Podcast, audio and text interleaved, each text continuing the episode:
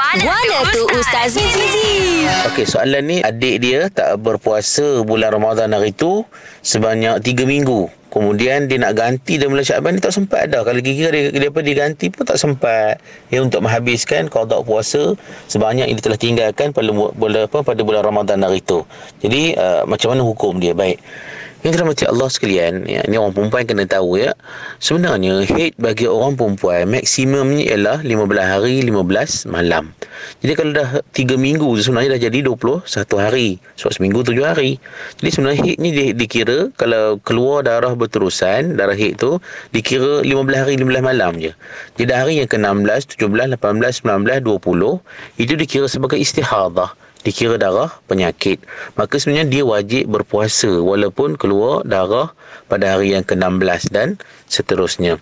Ha, jadi sebenarnya kalau ikutkan dia Uh, apa dia, dia dia boleh berpuasa untuk hari ke-16 sampai hari ke-20 dan ke atas tu sebab haid hanya dikira 15 hari 15 malam secara maksimum.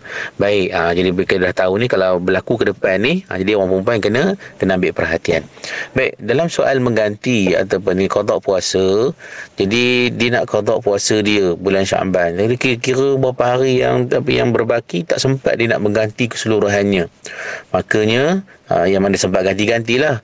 Kalau ya hari dia tak sempat ganti tu, itu dah kira ya kena advance ke depan. Uh, jadi dia kena bayar, dia kena bayar fidyah untuk satu hari ya sebanyak satu cupak. Ya, satu hari satu cupak Berapa hari berbaki Dia tak sempat ganti Sebab dah melangkau ke Ramadan berikutnya Ada pergi ke Ramadan yang tahun berikutnya Dan dia kena kodak juga Puasa yang berapa berbaki itu eh, Plus Ataupun dicampur dengan Membayar Satu cupak beras ya, bagi satu hari yang yang apa yang yang ditinggalkan ataupun yang dia tak sempat dia nak ganti tu. Ha, tapi dia kena ganti.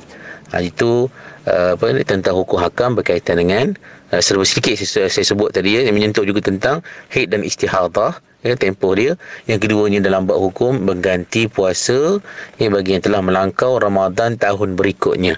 Ha, maksudnya kena ganti dan juga satu cupak beras bagi eh, satu hari. Ha, tak kira lah berapa hari yang uh, apa ni yang berbaki itu atau tak sempat ganti dan dikena ganti untuk uh, semula untuk tahun depannya.